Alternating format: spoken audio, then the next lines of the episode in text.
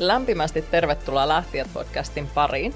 Muistathan, että me löydetään kaikilta yleisimmiltä podialustoilta ja meidän touhuja täällä studiossa, eli Illegalin studiolla, voi myöskin seurata YouTube-kanavalta. Ja me oltaisiin tosi kiitollisia, jos sä antaisit meille palautetta, ää, kävisit tykkäämässä tai ei tykkäämässä meistä näillä kanavilla, missä me ollaan, koska jokainen palaute on lahja ja me voidaan aina vaan parantaa. Hei, tänään me puhutaan rahasta. Kylmästä rahasta, palkasta, No vihdoin. kompensaatiosta. Mikä siinä on kylmää? Ei mun mielestä mikään, koska kyllähän palkka, tekijä palkkansa ansaitsee, mutta moni, moni kokee rahasta puhumisen tosi vaikeana. Mm. Meillä on itse asiassa aika monta näkökulmaa tänään tähän raha-asiaan. Puhutaan ihan siitä oikeudenmukaisesta palkasta, me puhutaan bonusmalleista, me puhutaan siitä, että riittääkö raha tai onko se palkka riittävä. Meillä on kolme asiantuntijaa. Meillä on Lauri Nousiainen Luotokomppanilta. Laurihan on siellä luodolla nyt tämän heidän kompensaatiomallin. Tai Isä. Aivot, isä, kyllä. Sitten meillä on Satu Niemelä Tradekan vastuullisuusjohtaja, ja sitten meillä on Tomi Salo, ja Tomihan on meillä ollut siis aikaisemminkin. Hän puhuu tämmöisenä palkka-avoimuutta edistäneenä HR-johtajana. Tomi on tästä tosi paljon muun muassa linkkarissa avautunut taloudellisesta puolesta. Niin, siis Tomi oli ensimmäinen Suomessa, jolta mä näin, siis varmasti moni muukin on sitä tehnyt, Mm. mm. mutta et, jolta mä näin työpaikka-ilmoitusten yhteydessä kuukausipalkan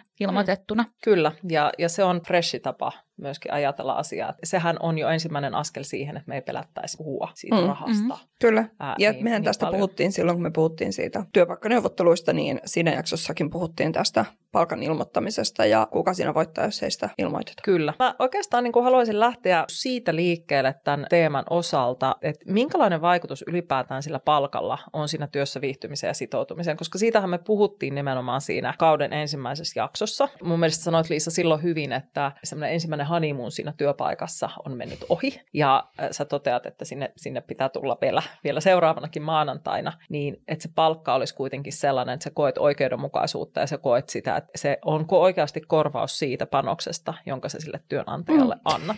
Mä ehkä siihen, mä nyt tartun tähän nyt saman tien, Mm. mm. koska tämä taas kerran ra- raha, saa, raha saa mut riemastumaan. Semmoinen ajatus siitä, että se palkka pitäisi olla sellainen, että siitä palkasta ei jää se työssä viihtyminen kiinni. Mm.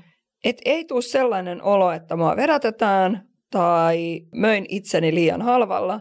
Mulla on yllättävän paljon sellaisia tuttuja, jotka sitten kun tavallaan se honeymoon on siellä työpaikalla ohi, niin heille tulee sellainen olo, että olisinpa mä ollut tiukempana silloin palkkaneuvotteluissa. Mm. Ja sitten kun sä tavallaan oot neuvotellut sillä tavalla, että sä oot oikeasti ollut sellaisessa keskustelussa, jossa joku on vaikka sanonut, että no tollaista palkkaa me ei voida maksaa, mutta miten olisi tämä? Ja sitten Mm. päästään johonkin kompromissiin.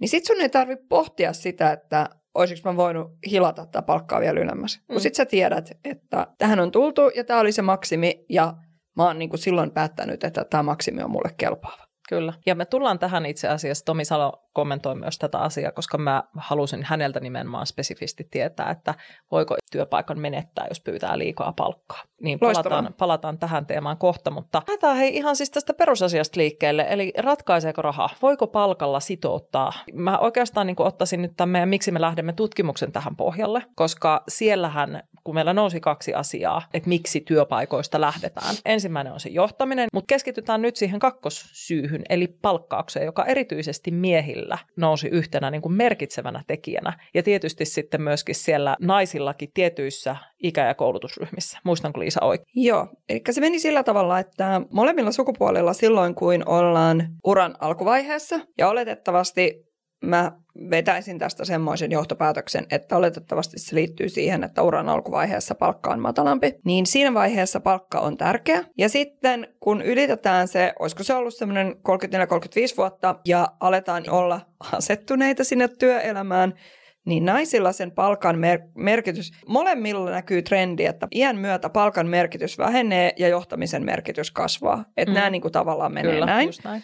Mutta naisilla se tapahtuu vähän aiemmin. Tämä on vielä tärkeämpää, että saan hyvää johtamista. Sehän ei tarkoita, että palkalla ei ole väliä, mutta että se johtaminen nousee ikään kuin naisilla ja nuorempana tärkeämmäksi. Mm, Eli voisi niinku ehkä ajatella, että vaikka sulla olisi ihan älyttömän korkea palkka, mutta sä oot ympäristössä, jossa on todella huonoa johtamista, niin se ei yksinkertaisesti sitä kompensoi. Ja sitten taas mielenkiintoista on se, että nämä yli 250 tarinaa laadullista tarinaa, jota me ollaan kerätty tosielämästä, ihmisten lähtemiskokemuksia, työelämäkokemuksia. Kun ihmiset saavat puhua siitä, mikä on heille tärkeää, niin me pystytään edelleenkin toteamaan, että se on yhden käden sormilla laskettava määrä ihmisiä, jotka puhuu palkasta. Mm. Toki se kertoo ehkä myös siitä meidän niin kuin, luonteen laadusta, että mikä, miten hienoa tai miten sopivaa on puhua rahasta kasvottain toisen kanssa. Sitten taas tässä kyselytutkimuksessa, jossa se oli kysymyksenä siellä, se oli yksi vaihtoehto, se myös muistutti, että tämä on olemassa, kutsui myös vastaamaan siihen, niin tulokset on vähän toisenlaisia. Ja mä muistan lukeneeni, mä en siis muista tätä, tätä teosta, mutta oli tällainen, että, että ihmisellä se oli muistaakseni 75 000 euroa vuosiansiot, niin sen jälkeen se ikään kuin rahan, äh, rahan merkitys suhteessa siihen työhön, niin se, se pienenesi. Mm. Kyllä. Ja tähän on itse asiassa hyvin tunnettu vanha fakta, että mm. se raha sitouttaa äh, tiettyyn pisteeseen asti. Se on niin kuin kaikki asiat maailmassa usein ovat S-kurvi tämäkin, että sen jälkeen kun perustarpeet on täytetty ja päästään ehkä esimerkiksi siihen, että jotain ylimääräistä sinne taskun pohjalle jää, niin sit sen jälkeen niin se, se sitouttava merkitys ei ole niin iso. Mm. Mutta jos esimerkiksi puhutaan julkishallinnosta, missä tästä on keskusteltu, silloin jos, jos kyse on siitä, että ihmisellä ei esimerkiksi pääkaupunkiseudulla ole mahdollisuutta asua, niin mm. aivan varmasti on yksi kysymys, jota ihminen joutuu miettimään. Mä taas itse, itse pohdin sitä, että on varmasti tämmöinen summa silloin, kun perheessä on kaksi palkkaa tienaavaa osapuolta, että se varmaan muuttuu, että siinä on tietyllä tavalla myös niin sanottu äh, yh, äh, kotitalouden se Kyllä. Niin kuin summa, jolla se kotitalous on tyytyväinen, jossa toinen mm. saattaa, jos on tasa-arvoinen niin kuin, ä, parisuhde ja, tai, ja, tai kumppanuussuhde, jossa toinen voi tienata vähemmän ja toinen tienaa enemmän ja sitten kuitenkin kaikki jaetaan oikeudenmukaisesti. Mm. Joskus se voi olla ihan, että se ei ole oma palkka, vaan se on sen kotitalouden tulot, jotka ovat tietyn tasoiset ja sen jälkeen sellainen hyvä elämä on taattu. Kyllä. Joo. Se on ja siis totta. kaikista vastaajista niin, niin ihmiset sanoo, että mikä on voinut vaikuttaa lähtemiseen, niin, niin siellä lähte, lähtemisessä niin itse asiassa se palkkaus nousee naisilla. Mm. Et siinäkin on mun mielestä mielenkiintoinen piirre, että naiset kyllä reagoi siihen, jos ne ei saa tarpeeksi rahaa. Mm. Et kyse on nyt sitouttamisesta, että siinä se sitouttaa miehiä paremmin, mm. mutta nimenomaan naiset nostaa esiin sen, että he lähtee, jos ei he saa tarpeeksi palkkaa. Oletteko te pyytänyt koskaan palkankorotusta? Joo, mä, mä, olin, mä, olin tulossa, mä olin tulossa tähän, tähän itse asiassa. Vastataan me Ullan hyvään kysymykseen. Olen pyytänyt monta kertaa palkankorotusta. Olen, harva se päivä. Mutta mä muistan sellaisen tilanteen mm, silloin, silloin niin kuin nuorempana, kun mä pyysin palkankorotusta. Ja mun esihenkilö katsoi mua pääkallellaan ja sanoi, että miksi sä luulet, että sä olet ansainnut sen? Ja. ja mä muistan sen häpeän tunteen, joka siitä tuli, koska totta kai mulla oli jo perusteet siihen, mutta se tavallaan se, miten se kysymys oli aseteltu, ja. siinä tuli heti semmoinen, että mä en ole niin kuin hänen arvoisensa. Ja mä edelleen muistan sen tilanteen sellaisena niin kuin häpeä aiheuttaneena mm. tilanteena. Mm. Joo, mä No mä oon itse asiassa toki niin kuin paneutunut tähänkin asiaan sillä tavalla, että olen lukenut tästä että miten niitä palkkaneuvotteluja käydään ja palkkakorotuksia. Lisähän palkka kuiskaa ja suorastaan.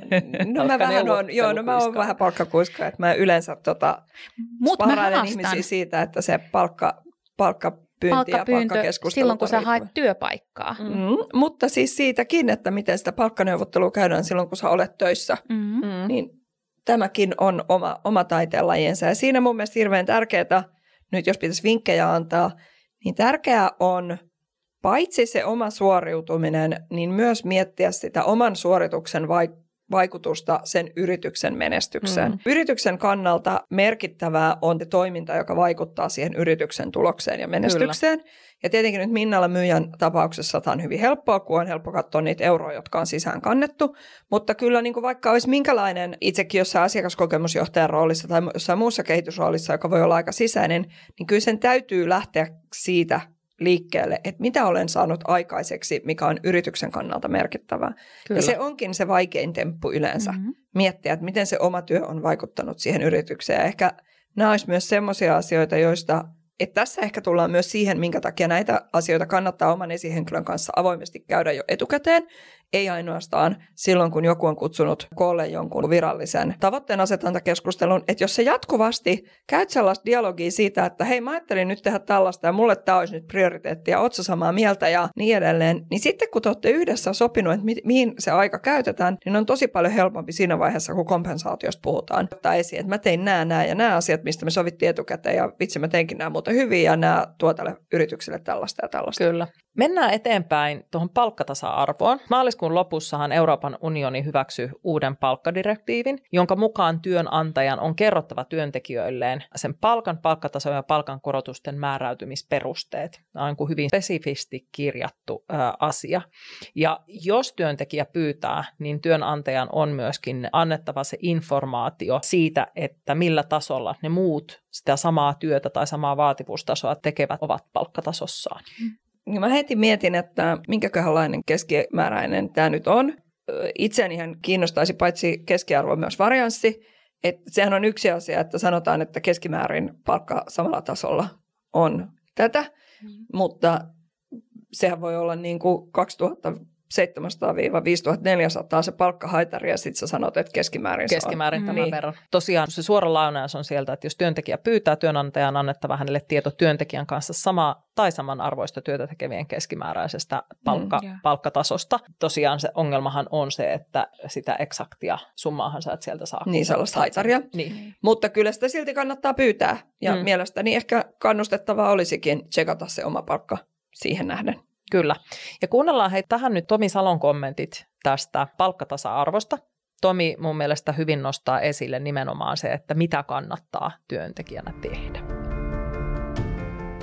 Palkkojen avoimuudesta puhutaan myös tosi paljon ja, ja hyvä niin. Mun mielestä sekin liittyy niin tämmöiseen tietyn tyyppiseen luottamukseen ja läpinäkyvyyteen ja aitouteen ja rehellisyyteen. Ja jotenkin siinäkin niin kuin, musta korostuu nyt niin kuin taas, että puhutaan niin kuin oikeista asioista. Että en mä ehkä näe sitä järkevänä, että kaikkien pitäisi niin kuin automaattisesti tietää kaikkien palkat.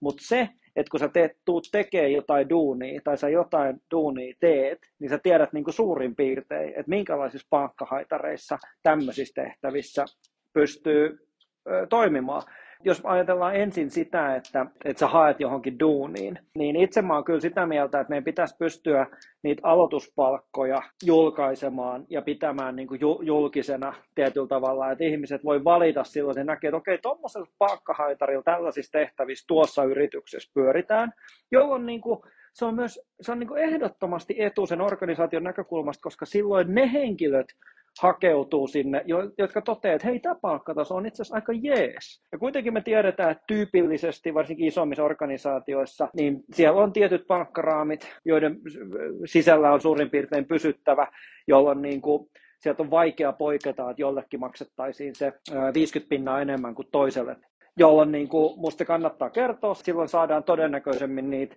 niitä hakijoita, jotka, joille se niin kuin sen tehtävän palkkahaitari sopii tietyllä tavalla tämän palkasta puhumisen, palkkatasa-arvon, palkkojen avoimuuden, se isoin juttu toivottavasti, mihin tämä kaikki johtaa, on se, että meillä olisi työntekijöinä parempi käsitys siitä, että miten mä voin vaikuttaa siihen omaan palkkakehitykseen ja nimenomaan siis miten, mitä tekemällä mun palkka voi kehittyä ja min, mille tasolle se voi kehittyä missäkin tehtävässä. Niin kyllä mä uskon siihen, että, että sillä me päästään niin kuin taas kerran parempaan tulokseen. Ja jotenkin sen rehellisyyteen, että toi niin kuin, just se mystiikka siitä koko hommasta pikkuhiljaa hälvenee. Tosi hyvä pointti Tomilta. Ihan ehdottomasti tykkään tästä ajattelusta, että kannattaa kertoa palkka, ja just sen takia, että sitten löytyy ne ihmiset, jotka on just siihen palkkatasoon ja siihen työhön halukkaita hakemaan. Mm. Hirveän useinhan me nähdään semmoista toimintaa yrityksissä, että yritetään huijata hakemaan semmoisia ihmisiä, jotka ajatellaan, että halutaan vähän niin kuin ekstra hyviä ihmisiä ja sitten se palkkataso tai se työn sisältö ei olekaan ihan linjassa senkaan, mitä etukäteen luvattiin tai annettiin ymmärtää. Mm. Ja se kyllä ei millään tavalla sitouta tai mahdollista tai rakenna pitkiä työsuhteita, että kyllä suosittelisin, että kannattaa tässäkin olla ihan rehellinen, että ihan niin kuin me puhuttiin viime jaksossa, mm-hmm. että kannattaa olla rehellinen kertoa totuus työntekijänä, niin kyllä työnantajanakin kannattaa olla ja sehän, ja sehän on kaikkien etu niin. ylipäätään niistä asioista olla avoimia, koska kun se valhella on lyhyet jäljet, että jos sä lähdet sumuttaa sitä työntekijää, niin kun se työntekijä siinä työssä kehittyy ja katselee vähän muualle, jos ne kaikki muut asiat ei ole siellä tosi hienosti järjestyksessä ja jos sä et palkasta puhu avoimesti tai ole sen suhteen rehellinen, todennäköisesti ei ole, niin sitten kun se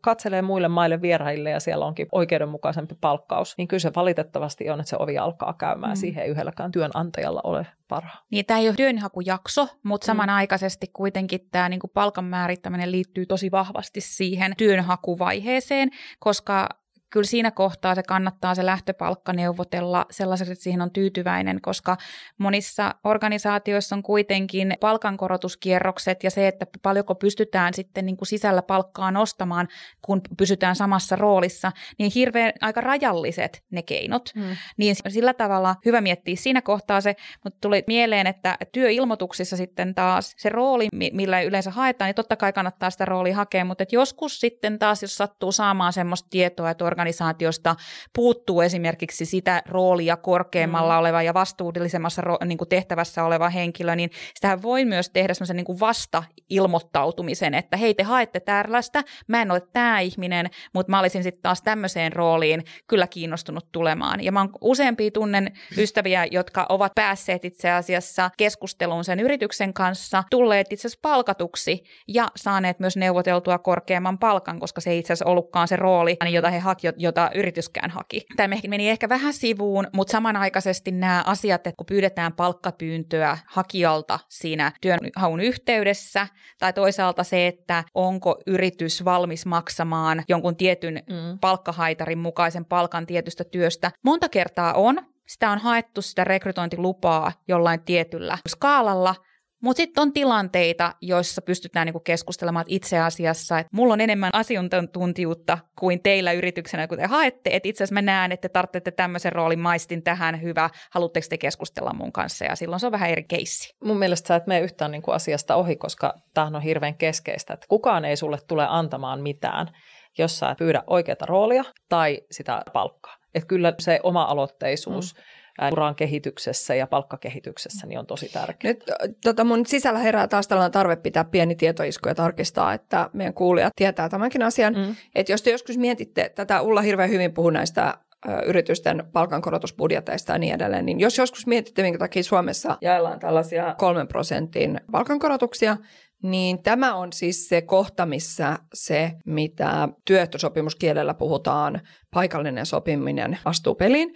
Et silloin, jos ei ole paikallista sopimista, niin on yleensä joku ohjeellinen neuvo, jonka perusteella annetaan jotkut tietyn kokoiset palkankorotukset kaikille, mm. mikä sitten yrityksissä on tietty palkankorotusbudjetti vuosittain, niin sitten syö suuren osan siitä palkankorotusbudjetista, mikä tarkoittaa sitä, että sitä performanssiperusteista palkankorotusta ei voida maksaa hirveästi. Mm.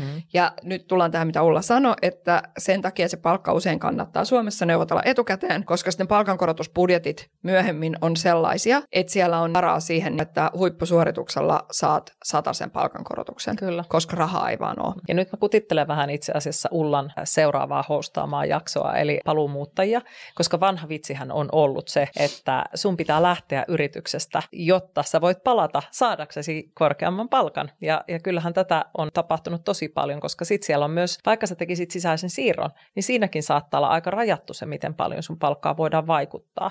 Ja tiedän organisaatioita, joissa ihmiset on ollut pitkään, niin heidän palkkakehityksensä vain junnaa paikallaan. Mutta kun he ottaa kierroksen jonkun äh, kaverifirman kautta, en tarkoita kaverin firman, mutta, mutta toisen firman kautta no. ja palaavat, niin se neuvotteluasema on ihan erilainen. Ja en tarkoita tätä, että nyt lähdetään sen takia, että voisi siitä palata. Mutta juuri sen takia silloin, kun sinne organisaatioon menee, niin se palkka kannattaa neuvotella mm. ää, no, mut, jo hyvälle tasolle. No, no, mutta mites, voiko, saada, voiko sitten käydä niin, että jos pyytää liikaa palkkaa, niin... Mä olin tulossa jo, jo tähän itse asiassa, ja kuunnellaanpas, mitä Tomi tähän sanoo, koska Tomilla on tähänkin tai hyvä kommentti. Palkan pyytäminen rekrytilanteessa on, on sinänsä mielenkiintoinen kuvio, että useinhan sanotaan, että kun sä haet jotain paikkaa, kyllä sulla pitäisi olla käsitys siitä, että mitä sit suurin piirtein maksetaan. No voihan se olla näinkin, mutta kuitenkin me ollaan organisaatioon aika erilaisia eri toimialoilla, eri maantieteellisillä alueilla, niin on aika mahdoton välillä ajatella niin kuin palkkarakenteita sen yrityksen sisällä, ellei siitä ole millään tavalla viestitty ulospäin. Et en tarkoita sitä, että pitäisi olla jotenkin ääripalkka avoin, mutta, mutta jonkinlaista hajua ehkä siinä, siinä pitäisi olla. Ja toisaalta, niin kuin jos se palkka mietityttää rekryvaiheessa, niin toivottavasti niin kuin ilmoituksissa on ihmiset, joille voi soittaa ja, ja, ja sieltä niin kuin käydä, käydä sitä keskustelua, että minkälainen se palkka, palkkataso ylipäätänsä niin kuin, ää, siinä yrityksessä voi olla. Jotenkin niin kuin tähän rekrytilanteen palkkaukseen liittyy myös mun mielestä hassu kuvio, että jotenkin nyt ehkä vähän HR tässä dissaan, koska saattaa välillä olla sellaisia tilanteita, jossa koetaan, että me ollaan jotenkin työnantajana nyt hirveän voittajia, kun me tingataan se uusi tulija mahdollisimman halvalla sisään. Sitten jos se palkkapyyntö on liian korkea, niin heivataan suoraan niin kuin rekrystulos. Ja ei siinä kyllä ole mitään järkeä. Siis on varmasti tilanteita, jossa palkanmaksukyky yrityksellä on, on jonkinmoinen ja henkilön pyynti ei vastaa siihen, jolloin siitä rekrytoinnista ei tule yhtään mitään. Mutta jotenkin tässäkin niin kuin kyllä mun mielestä keskusteluyhteys pitäisi syntyä ja tietty avoimuus siitä, että mitkä odotukset niin puolia toisin onkin. Eli jos kysymys on se, että missä vaiheessa lempataan rekrytoinnista pois, jos on liian korkea palkkapyyntö, niin kyllä se voi tapahtua ihan alkuvaiheessa jo ennen edes kun hakemusta tulee. Jos me niin kuin päästään siihen keskusteluun, jossa, jossa niin kuin ei, ei yksinkertaisesti ole mahdollisuus sovittaa yhteen näitä vaatimuksia. Mutta mä toivon, että ei käydä sellaista kummankin puolen osalta sellaista feikkaamista, että tietyllä tavalla, että oletetaan, että kyllä me sulle voidaan maksaa ja, ja työntekijä ajattelee, että no kyllä mä tästä nyt voin tulla vastaan jonkin verran ja sitten loppuviimeksi kumpikaan niin pidä lupauksia ja sitten todetaan, että no ei nämä nyt ihan nämä meidän vaateet ja mahdollisuudet kohtaakaan. Mun mielestä tämä on ehkä se paras, missä vaiheessa tulee lemput. Eli niin. siinä vaiheessa, kun sä vielä ehkä jopa harkitset sitä. Ja kyllä mä niin kuin ainakin kannustan siihen, että sen kompensaation ottaa keskusteluun mahdollisimman aikaisessa vaiheessa, koska me tiedetään myös tänä päivänä, että rekrytointiprosessit on aika pitkiä, niissä saattaa olla useita kierroksia, ja sitten siinä saattaa käydä niin, että sä käyt ne kaikki kierrokset, teet jopa jonkinnäköisiä soveltuvuustehtäviä ja niin päin pois ja aikaa kuluu ja sitten toteatte, että olette niin kaukana toisistanne, että sitä yhteistyötä ei mm. vaan synny. No tätähän mäkin olin sanomassa, mm. että kyllä Mä tiedän, niin näin.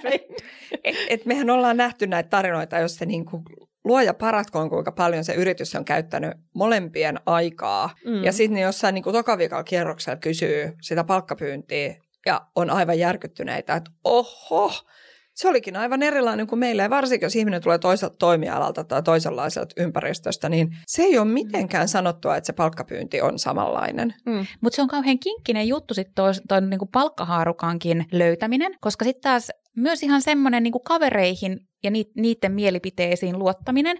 Että tuossa on nyt tämä meidän palkkakuiska ja Liisa, johon mielipiteeseen niin kuin, kyllä niin kuin itse luotan, mutta sitten on taas sellaisia, jossa kun kuulee keissejä, että joku kysyy palkkaa toiselta ja kun se kysyjä, joka pohtii uutta palkkaansa, niin ehdottaa summaa, joka on sille toiselle, joka, jolta on kysytty neuvoa, aika liian iso. Mm. Että se itse asiassa se, se neuvonantaja saa pienempää palkkaa kuin mitä tämä kysyjä pohtii, että hän haluaisi seuraavassa paikassa saada. Taas se ilmiö, jossa pieni kateus ajaa neuvomaan johonkin muuhun kuin mitä jotenkin, jos pitäisi silmät auki, niin voisi ystävälleen neuvoa.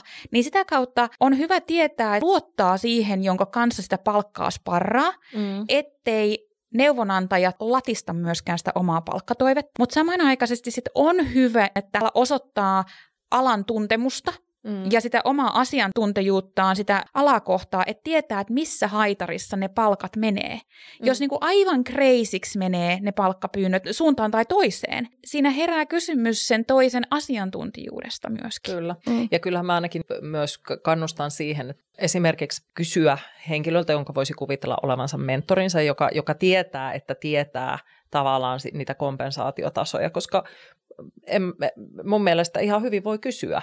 Hmm. Taas mikä on pahinta, mitä voi tapahtua. Se toinen voi sanoa, että no en mä mielelläni tässä nyt konsultoi, mutta ainakin kannattaa kysyä. Mm. Sehän voi olla ihan tuntematonkin, että, että miltä tämä vaikuttaa. Että sä oot tällä toimialalla, sä tiedät tämän toimialan palkkauksen, onko mä niinku ihan skutsissa tämän kanssa. Ja toinen on toki liitot koska aika moni kuitenkin kuuluu ammattiliittoon, niin kyllä ammattiliitoissa, ja mä näen Liisan ilme jo tässä, Ei että, mitään.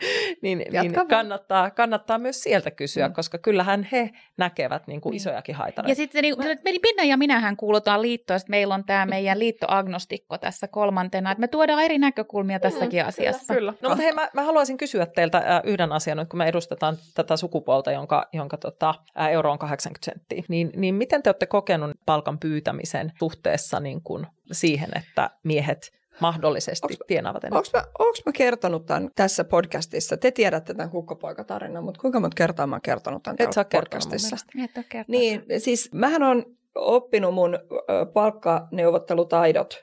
Mä oon ollut Ruotsissa johdon konsulttina 2000-luvun alkupuolella töissä. Ja mulla oli siellä tietenkin sellaisia tukholmalaisista kauppakorkeakoulusta valmistuneita ja Tukholman ö, teknisestä korkeakoulusta valmistuneita tiukkoihin pukuihin pukeutuvia ruotsalaisia menestyjen miehen alkuja. Anteeksi stereotyypittely, mutta kyllä nyt kaikki tiedetään, miltä ne näyttää. Hirveän mukavia. Ja sitten me käytiin heidän kanssa Mm. keskustelu palkkaneuvotteluista. Ja he oli silleen, että heidän metodinsa on se, että he menee ja he sanoo sen suurimman summan, jonka he voi sanoa ilman, että he itse repeää nauramaan Mm. sille omalle palkkapyydilleen, että hitto miten niin kuin hävytön. Ihan todella Ihan hyvä siis- neuvo. Niin, että siis he sanoo sen suurimman numeron, joka tulee, niin kuin, joka he just just pystyy vakavalla, vakavalla naamalla sanoa. Ja näillä about, ei nyt ihan niin kuin näin karkeasti, mutta about tällä on menty. Ja kyllä mun täytyy sanoa, että se hetki sitten, että kyllä, ne, kyllä se hetki tulee, kun joku sanoo sulle, että sä oot niin kuin ihan pihalla. Ja nyt mä muistan, mitä mun piti sanoa Ullalle, Mm. että ei se ole aina asiantuntemuksen puutetta, jos ihminen pyytää tosi erilaista palkkaa kuin siihen paikkaan, kun se myös paljastaa sen, että, että hän saattaa olla, että hän on ymmärtänyt sen, kun se on kuitenkin tekstimuotoinen se työpaikkailmoitus, Mm, kyllä. niin hän on ehkä niin kuin ymmärtänyt sen työpaikkailmoituksen tekstin eri tavalla kuin se kirjoittaja on ikään kuin Ja ollut sitä kun ne on kirjoittamaan. yleensä aika niin kuin, laajoja ja Kyllä. vaativia Että hän on niin kuin ymmärtänyt, että kyse on Mm. eri, ja sehän onkin myös hyvä, ja, hyvä keskustelu käydä aika aikaisessa vaiheessa, että minkälaisesta paikasta on kyse. Ja nyt muuten itse asiassa tässä vielä, kun rupesin ränttäämään, niin sanon, että itse kirjoitin huhtikuun puolivälin paikkeilla semmoisen tekstin, jossa käsittelin sitä, että älkää hyvät ihmiset hakeko vaan avoimia työpaikkoja, vaan hakekaa niitä niin sanottuja piilotyöpaikkoja, eli etsikää yrityksiä, jonne haluatte mennä töihin ja hakekaa niitä paikkoja. Mä oon elämässäni saanut yhden paikan mm. avoimella työpaikkailmoituksella ja sekin oli sisäinen siirto. Sehän on ihan lottoomista hakea pelkkiä avoimia työpaikkoja. Joo, ja siis mä sanoisin vielä tuosta palkka-asiasta, että sitten kun sulle, sulle sanotaan ei, niin sehän on neuvottelun alku. Sehän on. koska koska tota, mä, mä tykkään näiden kukkopoikien asenteesta siinä, että sano se, ja tämä erityisesti nyt rakkaat naiset siellä, pyytäkää sitä palkkaa niin paljon, että vähän sattuu. Koska pahinta taas, mitä joku voi sanoa, on ei, ja sitten alatte neuvottelemaan. Koska sitten on niitä muitakin etuuksia. Ei se ole pelkästään palkka, me puhuttiin ekas jaksossa. Sitten on niitä muitakin asioita, mistä, mistä Mm. voi sitä keskustelua käydä. Ja sitten kun sä tiedät, että kun se on sanonut ei se toinen puoli, niin sit sä oot siellä niinku, sit, sit ollaan kuitenkin huudeilla. jos se palkkapyyntö ei menee tarvi läpi. arpoa, että olisiko ollut enemmän Niin, saatavilla. koska jos se menee sukkana läpi, niin se on liian vähän, mitä sä oot pyytänyt. Se on just näin. Mennäänkö eteenpäin? Mennään case luotoon. Me ollaan luotoa tänä keväänä niin kuin käsitelty nyt tämä Fiilistelty. Fiilistelty, mutta nyt voidaan fiilistellä vähän lisää, koska tähän yhteisöomistajuuteen kuuluu siis se, että omistajat omistavat sitä yritystä tasaosuuksin, mutta heillä on myös kaikilla täsmälleen sama palkka. Ja tämä on äh, niin kuin tosi mielenkiintoista, jos me niin kuin pysähdytään ajattelemaan sitä tilannetta, että me oltaisiin nyt tämmöisessä äh, organisaatiossa duunissa, jossa me tehdään niin kuin kukin omaa duuniamme siellä, Mm. Jokaisella on kuitenkin ne omat vastuualueet. Mutta me saadaan täsmälleen sama palkka kaikista onnistumisista, mitä tulee, tulee ja, ja ä, tota, miten firma kasvaa, niin jaetaan myös tasaosuuksin bonukset. Onko heillä sama vastuu kaikilla? He kaikki tekevät asiakastyötä eri rooleissa. He saavat kaikki saman verran Onko siellä samanlainen hierarkia kai? Kun tavallaan organisaatioissa tietyllä tavalla osa sitä... Niin, niin, tavallaan, Se on että or, niin, niin, että mä pohdin vaan ääneen sitä, että organisaatioissa siellä palkalla kompensoidaan myös sitä vastuuta, jonka kantaa Mm. organisaatiossa. Että kenen pää on ensimmäisenä pölkyllä. Siellä on pää pa- pölkyllä ja sen takia tämä on mun mielestä mielenkiintoinen. Me otetaan tähän nyt ensinnäkin tämän idean isän, eli Lauri Nousiaisen pari näkökulmaa, koska hän kertoo vähän siitä, että eihän tämä ollut helppo tie. Hän, hän mainitseekin sen, että he ovat rakentaneet uuden tuotteen, joka on oikeasti pitänyt vähän niin kuin myydä. Ei sellaista ole ollut. Ja sitten me kuullaan Ville Pelkosta, tämmöinen real life story sieltä luodon sisältä, että miltä se, mitä se, miltä se sitten näyttää sieltä omistajan näkökulmasta. Niin kuunnellaan ensin, mitä Lauri sanoo tähän aiheeseen. Lähtöjään niin luonnollisesti on herättänyt duubioita ja kritiikkiä, että tämä malli on niin radikaalisti erilainen siitä maailmasta, minkälaisissa yrityksissä me ollaan totuttu työskentelemään. Ei me olla niitä niin vanhoja rakenteita niin edes kyseenalaistettu, se on otettu hyvinkin defaulttina. Ja, ja nyt sitten niin kuin jos meidänkin malli, niin ollaan joitain kertoja kyllä niin kuin kuultu se palaute, että jos joku kuulostaa liian hyvältä ollakseen totta, niin mitäs, mitäs se sitten todellisuudessa on. Ja tietysti tässä on ollut, ollut niin semmoinen tilanne, että tämä osakkuus ja omistajuus on ikään kuin uusi tuote, joka tuotiin tähän markkinaan, ja josta ei ihmiset edes tiedä. Kun sitten ei tiedetä paljon, niin sitten ajatellaan, että tarvinko mä tämmöistä jos me katsotaan työmarkkinoita niin kuin isossa kuvassa niin kuin esimerkiksi viiden näkökulman kautta, että, että ykkönen on se, että tämä osaajamarkkina kansainvälistyy, korona jopa vauhditti sitä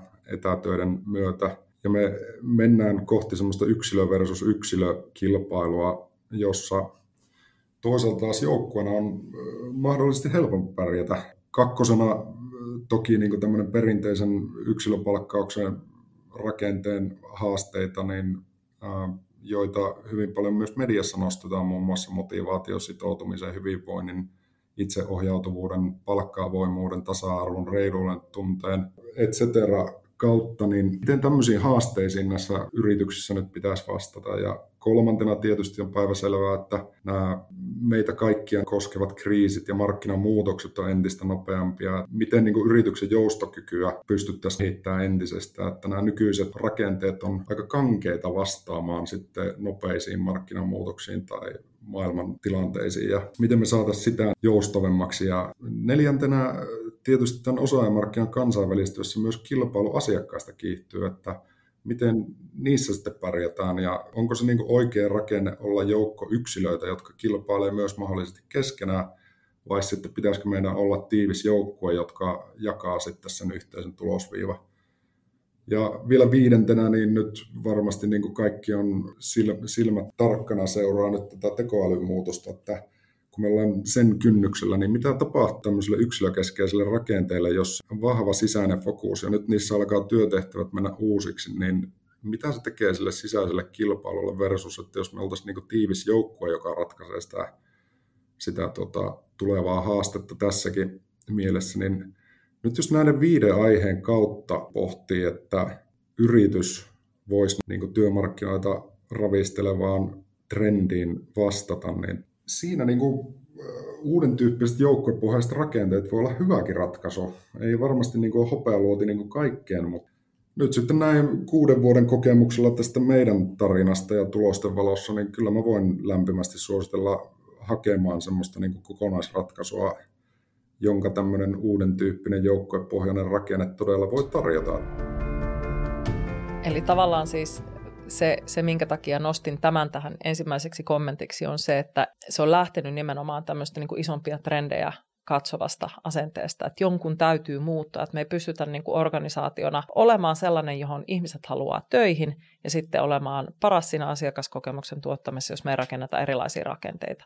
Ja tämä oli myöskin niin kuin vinkkinä Laurilta nyt organisaatioille, jotka ehkä miettii sitä, että voisiko jonkinnäköistä muutosta tehdä. Luotahan teki äh, kotiläksynsä tosi hyvin silloin, kun he lähti tähän liikenteeseen, eli mietti nämä trendit, mutta he, ennen kuin he lähti tätä toteuttamaan, niin he haki ennakkopäätöksen myöskin verottajalta. Eli he on tehnyt kaikki tavallaan by the book, jotta ei tule mitään seuraamuksia, jotta kaikki on mahdollisimman selvää, joka on tietysti ihan sel- selkeä juttu, kun sä tuot jotain täysin uutta ja mullistavaa markkinalle ja lähdet houkuttelemaan ihmisiä sinne töihin. Sehän on myös niin kuin ylipäätään hyvä muistaa verottajasta, että se ei pidä ajatella sellaisena täysin kasvottomana entiteettinä, mm. joka vaan ottaa lopuksi yllättäen. Et verottajan kanssahan tämmöisissä tilanteissa on, kannattaakin käydä keskustelua ja ylipäätään hakeutua semmoiseen niin kuin ratkaisukeskeiseen suhteeseen, että ei, eihän ne siellä pelkästään ilkeyttään ota meidän rahoja sitten, kun me ollaan jotain ansaittu. Että, et myös sitä kautta, ettei tunnit yllätyksiä. Joo, ja kannattaa. Ehdottomasti. Mm. Kuunnellaan sitten Real Life Story Ville Pelkonen Luodolta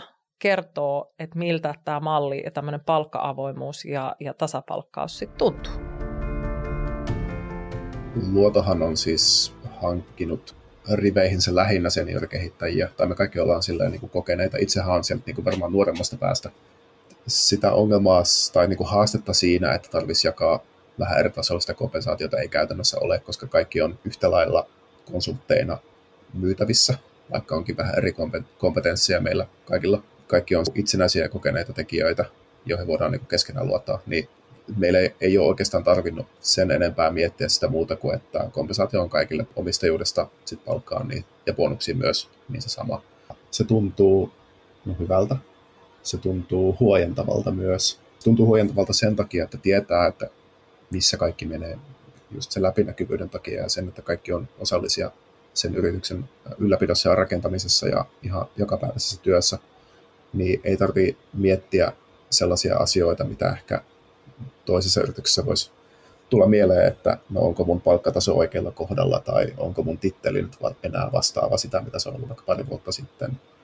Tai että tienaakohan mun työkaveri vähän enemmän palkkaa tai mitenhän bonukset jaetaan työntekijöiden ja omistajien välillä.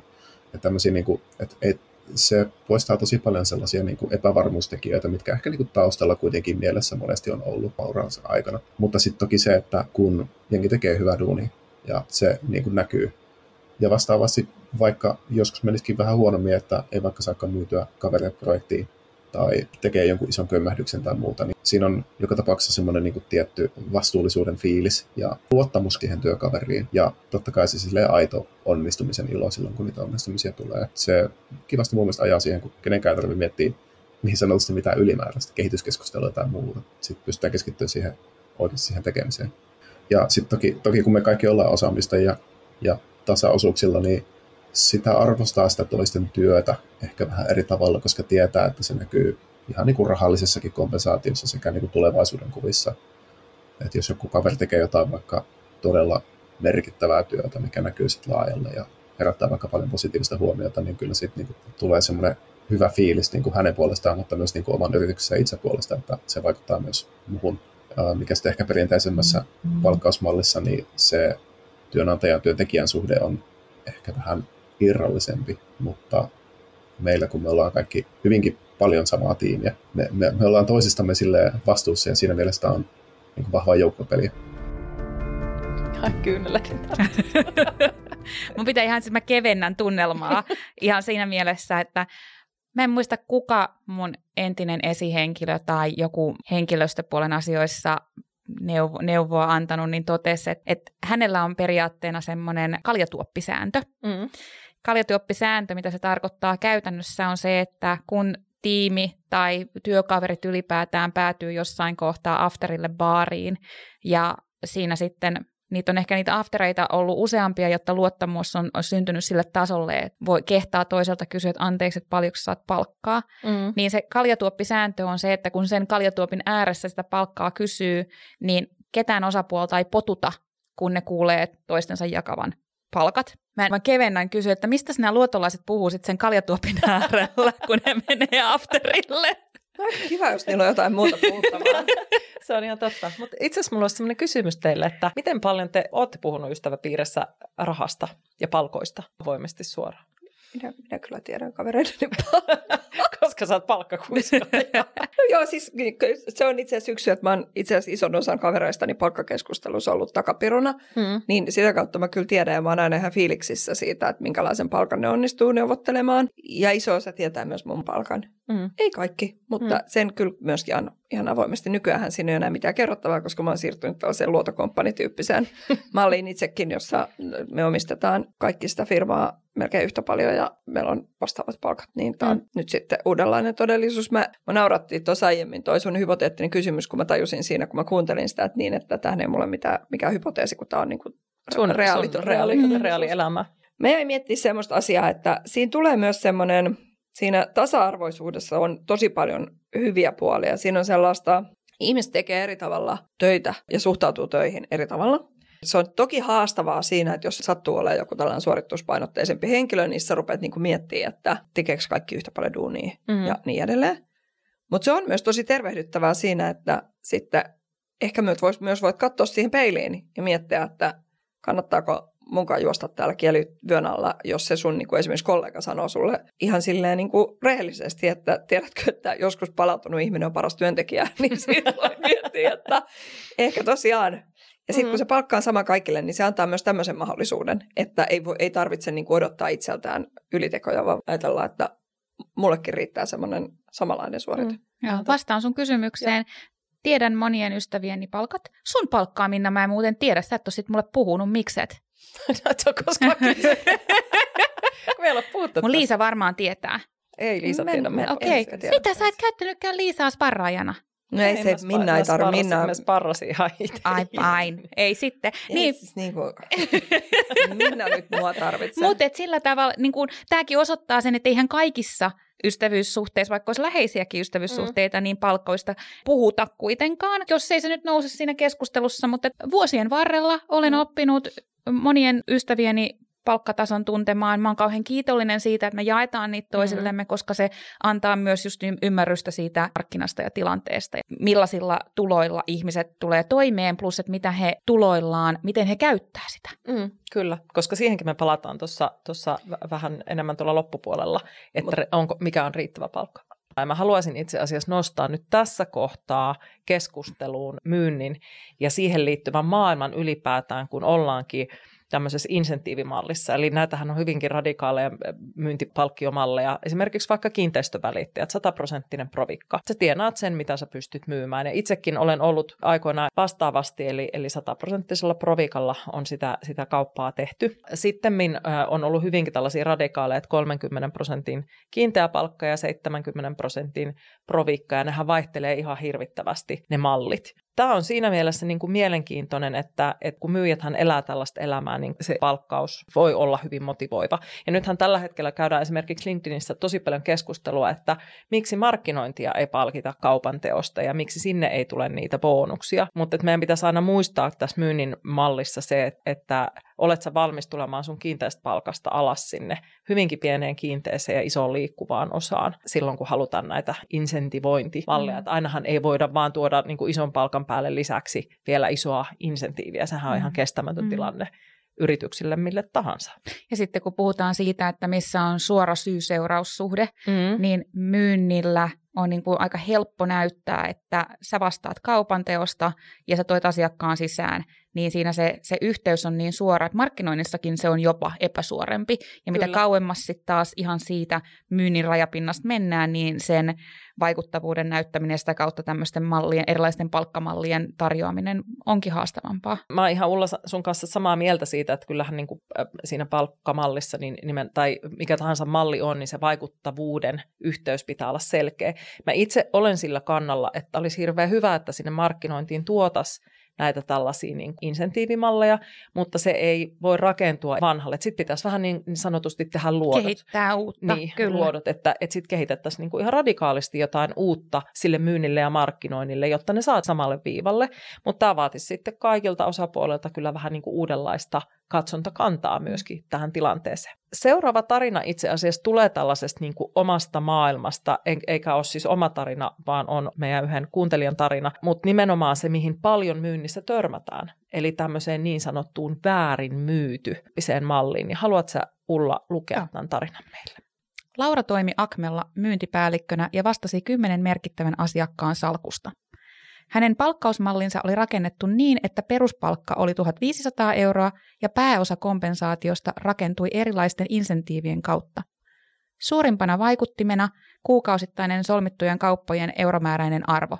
Tavoitteisiin päästyen Lauralla oli mahdollisuus saada noin 7000 euron kompensaatio. Laura oli ollut Akmella nyt kahdeksan kuukauden ajan ja hänen keskimääräinen kuukausipalkkansa oli ollut muutaman ensimmäisen kuukauden jälkeen 3000 euroa, vaikka hän oli tehnyt todella pitkää keskimäärin 12 tunnin päivää.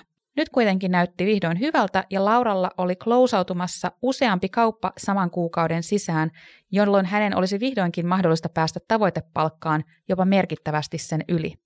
Laura klousasi kaikki suunnitteilla olevat kaupat, yhteensä 15 kappaletta, arvoltaan noin 800 000 euroa. Hän laski, että palkka tuolta kaudelta olisi 10 000 euroa.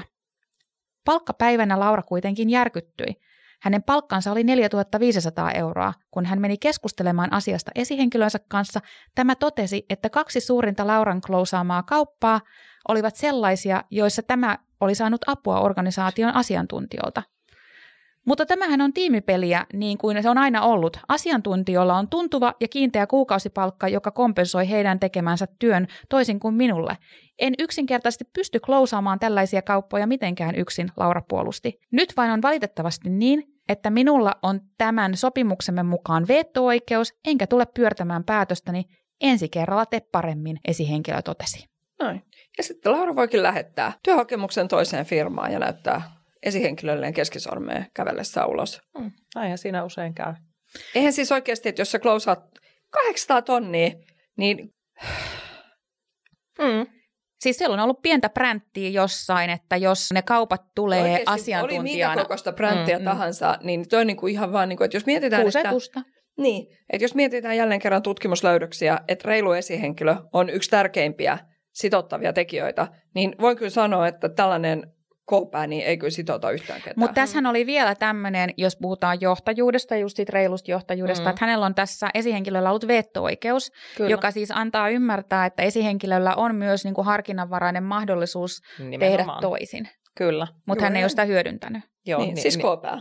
Ja siis tämähän ei ole mitenkään tavaton tarina myynnin maailmassa. Siis tämähän on tämmöinen niin kuin vähän vitsi, että väärin myyty. Eli silloin niitä insentiivejä ei sitten syystä tai toisesta makseta. Ja tässä tullaan oikeastaan siihen, mitä Tomi sanoi tuossa aikaisemmin, että vähän niin kuin neuvotellaan sen yrityksen parhaaksi. Ja se on tosi lyhytnäköistä koska se asiakkuuden hankinnan prosessi on sun tärkein prosessi, sulle koko liiketoimintaa. Kyllä ne hyvät myyjät niin tänä päivänä, niin niistä on ihan valtava pula ja ne kyllä siirtyy sitten autuaamille palkitsemismaille kyllä ihan kuin samoin tein.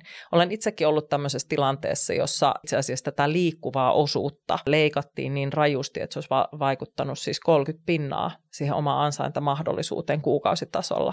Ei ihan hirveän tarvinnut, pitkään tarvinnut miettiä, että mitä tässä tehdään. Mm. Tässä on hyvä esimerkki myös siitä, kun puhuin aikaisemmin, että se on myös niin kuin kotitalouden yhteenlasketut tulot, joilla on merkitys siihen, että mikä on hyvinvoinnin ja tämmöisen tyytyväisyyden määrä. Tässä se, että tämmöisellä ennustamattomuudella, mikä tässä Lauralla on, niin siinä on hyvin vaikea tehdä ostopäätöksiä asunnosta tai ylipäätään minkäänlaisia pidemmän aikavälin plänejä, kun sä et tiedä, mikä sun seuraavan kuukauden palkka on. On, ja sehän on myynnissä siis hirvittävän tavallista, ja jollain tavalla siihen tottuu ja kasvaa kyllä, että se, se on sitten sellainen vähän niin kuin ekstra, mitä sä saat, mutta kun pahimmillaan ne peruspalkat on tosi pieniä. Tämmöinen ehkä harhakuvitelma siitä, että myynti on aina ihan järjettömän hyvin palkattua, niin ei se aina kyllä pidä paikkaansa. Et siellä sitten kun on niitä huonoja kuukausia, niin siellä kyllä sitten sinnitellään todella niin kuin matalillakin tuloilla. Mutta kuunnellaan hei Tomi Salon kommentti tähän, koska Tomi tässä itse asiassa peräänkuuluttaa nyt nimenomaan sitä selkeyttä ja reiluutta tämmöisissä malleissa.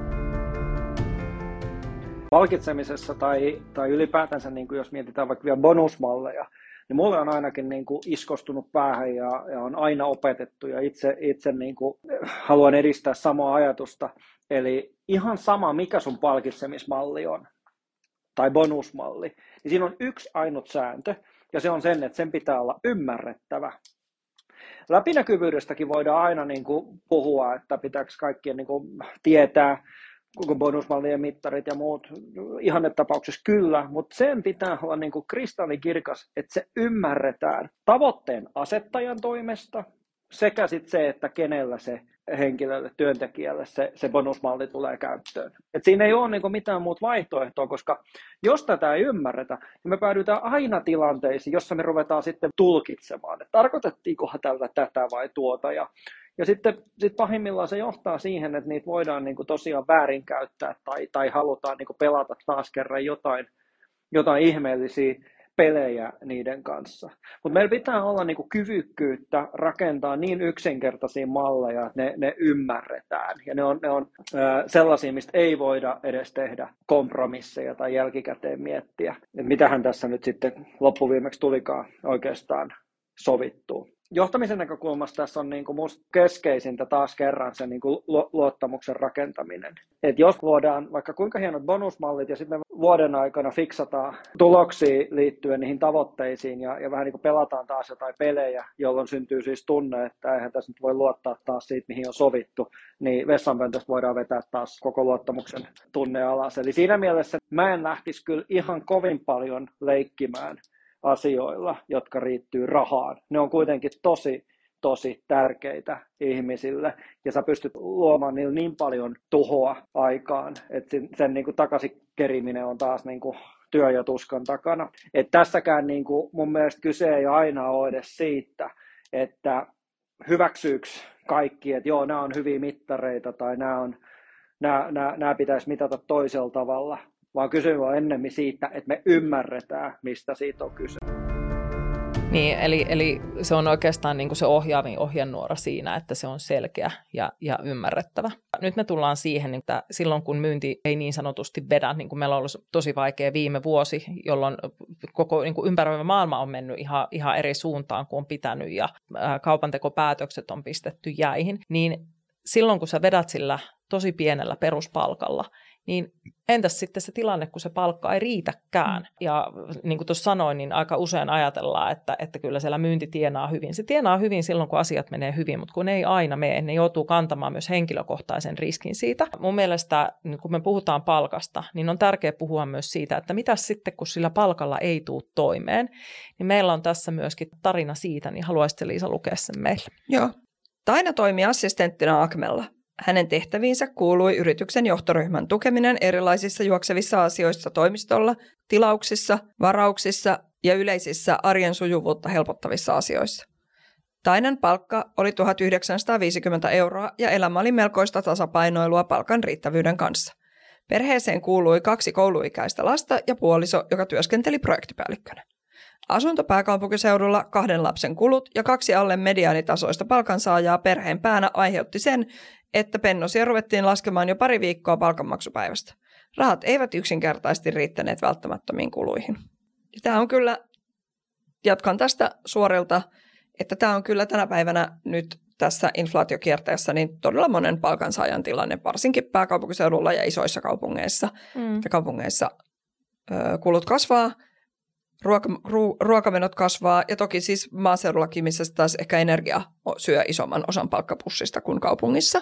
Mutta että tässä nyt juuri niin kuin, että palkat, palkat ei mitenkään kasva sellaista vauhtia kuin mitä kovassa inflaatiossa se ne menot kasvaa ja kyllä tämä on tosi tiukka paikka, tosi tosi monelle, monelle. perheelle. Ja tässä on tämmöinen niin kuin vähän jopa niin kuin ekstreme-tapaus sinänsä, että näitä meillä on paljon, mutta sitten niin kuin Tainan tyyppisiä, mutta sitten tämä, että ne, jotka on vakaasti sitä niin kuin keskiluokkaa, perheessä on kaksi keskituloista ihmistä, niin silti niitä haasteita on, että nämä lainat ja muut on ja lainojen korot on erityisesti niin kuin syönyt niin paljon siitä tulotasosta. Sitten on näitä pienpalkka-aloja, joissa erityisesti sit ollaan niin kuin tosi hankalissa tilanteessa ja kyllä se niin kuin fakta, mitä sä Liisa sanoit, tai sitten sanoin jo edellisessä jaksossa, että jos me ollaan semmoisessa tilanteessa, että pääkaupunkiseudulla ei voi asua sen takia, että on esimerkiksi tietyllä alalla tai tietyn mm. palkkatason alapuolella, että sulla ei ole mahdollisuutta – normaaliin elämään. Siis, että sulla on koti, koti ja sä saat ostettua ruokaa. Me ei puhuta mistään luksuksesta, vaan ihan niin perustarpeesta.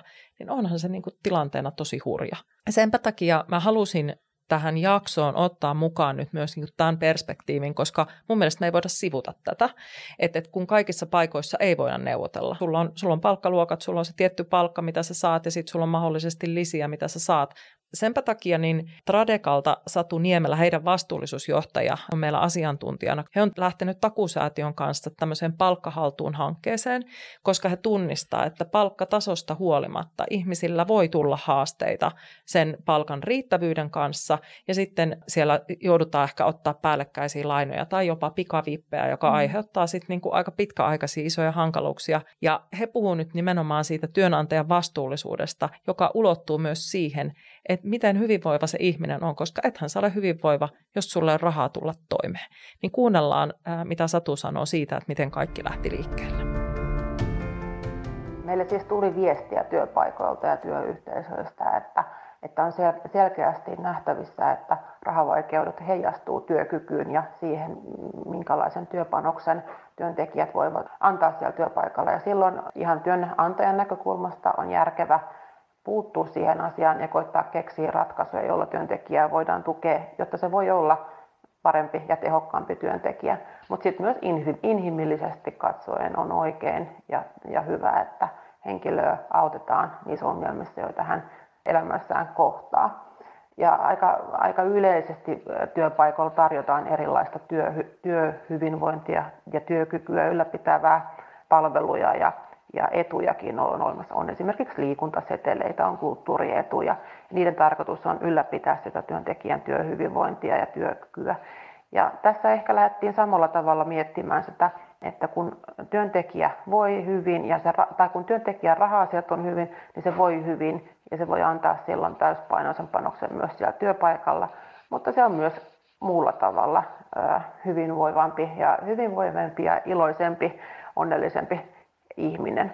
Tietenkin nämä on tosi monimutkaisia ongelmia ja kytkeytyy usein moneen muuhun, muuhun asiaan. Eli voi, kun puhutaan rahaongelmista, niin siinä saattaa olla taustalla muita ongelmia, jotka siihen sitten on johtanut tai kumuloitunut niin, että loppujen lopuksi myös raha-asiat on hiukan solmussa. Mutta hirveän paljon auttaa se, että joku ottaa asian puheeksi, kysyy ja, ja antaa sitten apua ja neuvoa siihen, että että miten voi lähteä selvittämään omia raha-asioitaan. Työnantaja työpaikalla voi antaa näitä välineitä ja luoda mahdollisuuksia, mutta ei voi pakottaa siihen, että, että kukaan, kukaan alkaisi tekemään mitään omalle taloudenhoidolleen. Mun mm. mielestä tämä niin kuin Tradekan ja takuusäätiön ajatus siitä, että, että tämä on vähän niin kuin tässä meidän podissa muistakin asioista, että kun joku sanoo että hei, mulla on tällaisia ongelmia tai mä oon miettinyt tällaisia tai mä oon törmännyt tämmöiseen kohtelun työpaikalla, mm-hmm. niin tämä on vähän sama asia, että kun voi sen ääneen sanoa, niin. että mulla on nyt ongelmia raha-asioiden kanssa, koska hän se on edes kiinni siitä, että miten paljon sä saat palkkaa. Ei.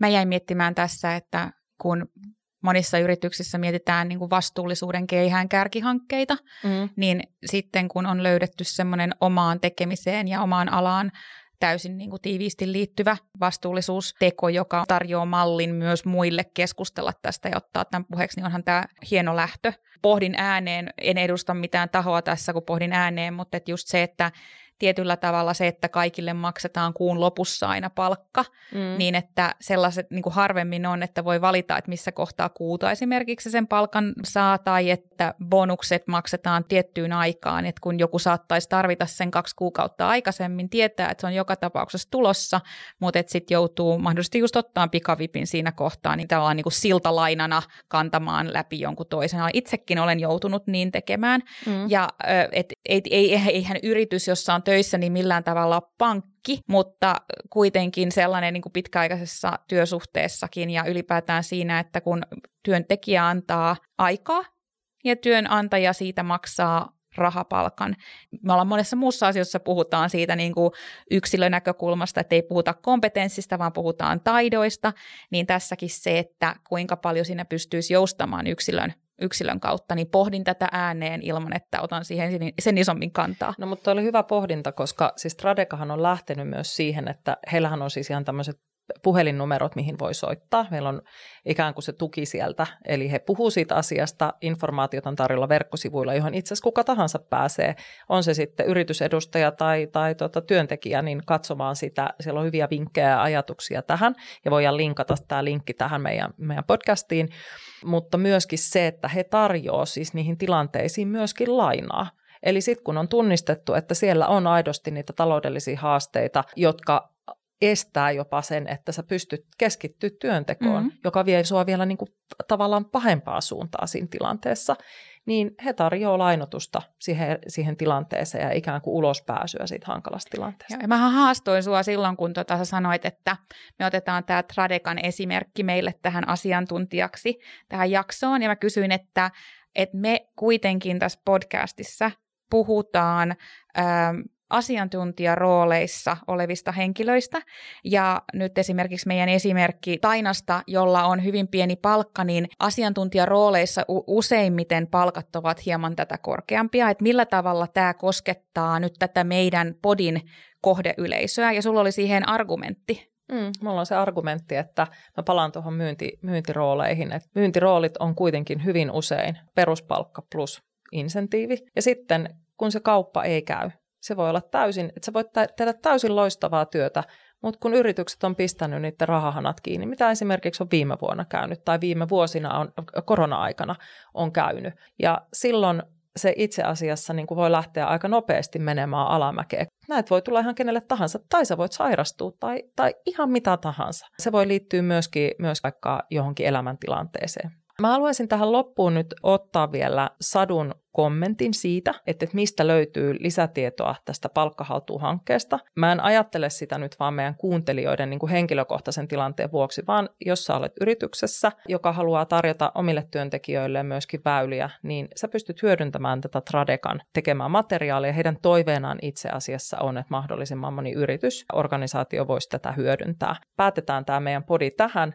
Toivotaan kaikille hyviä keskusteluja palkan osalta niin, että se palkka olisi tasapuolinen, se olisi sellainen, johon on niin kuin joka päivä tyytyväinen ja rohkeutta niihin keskusteluihin, koska nyt vanha myyntimamma taas täältä huutaa, että pahinta mitä voi tapahtua, että joku sanoo sulle ei siihen sun palkkapyyntöön ja sit sä alat neuvottelemaan. Yhtenä tavoitteena meillä on ollut sen lisäksi, että toki, että autetaan omia työntekijöitä ja huolehditaan heidän työhyvinvoinnistaan, niin yhtenä tavoitteena meillä on ollut, että kun me tehdään tätä työtä ja näitä materiaaleja, niin mahdollisimman moni muukin työnantaja ottaisi näitä käyttöön. Ja mahdollisimman moni muukin työnantaja tarjoaisi työntekijöillään tukea talouden hallintaan. Kaikki nämä meidän tässä hankkeen aikana laativat materiaalit löytyy Tradekan verkkosivulta ja on kaikkien käytettävissä. Eli vapaasti saa sieltä käydä hakemassa ja katsomassa ja ottamassa mallia. Ja tosi kiva on, jos tämä malli tai ainakin ajatus siitä leviää muihinkin työpaikkoihin ja muihin työyhteisöihin.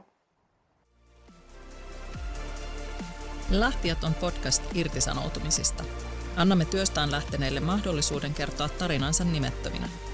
Kussakin jaksossa kerrotaan tarina ja pohditaan, olisiko tilanne voinut mennä toisin. Lisäksi työhyvinvoinnin tai henkilöstökysymysten asiantuntijat kommentoivat tarinoita. Podcastin ovat ideoineet ja hostaavat Liisa Holma Ulla Jones ja Minna Ruusuvuori.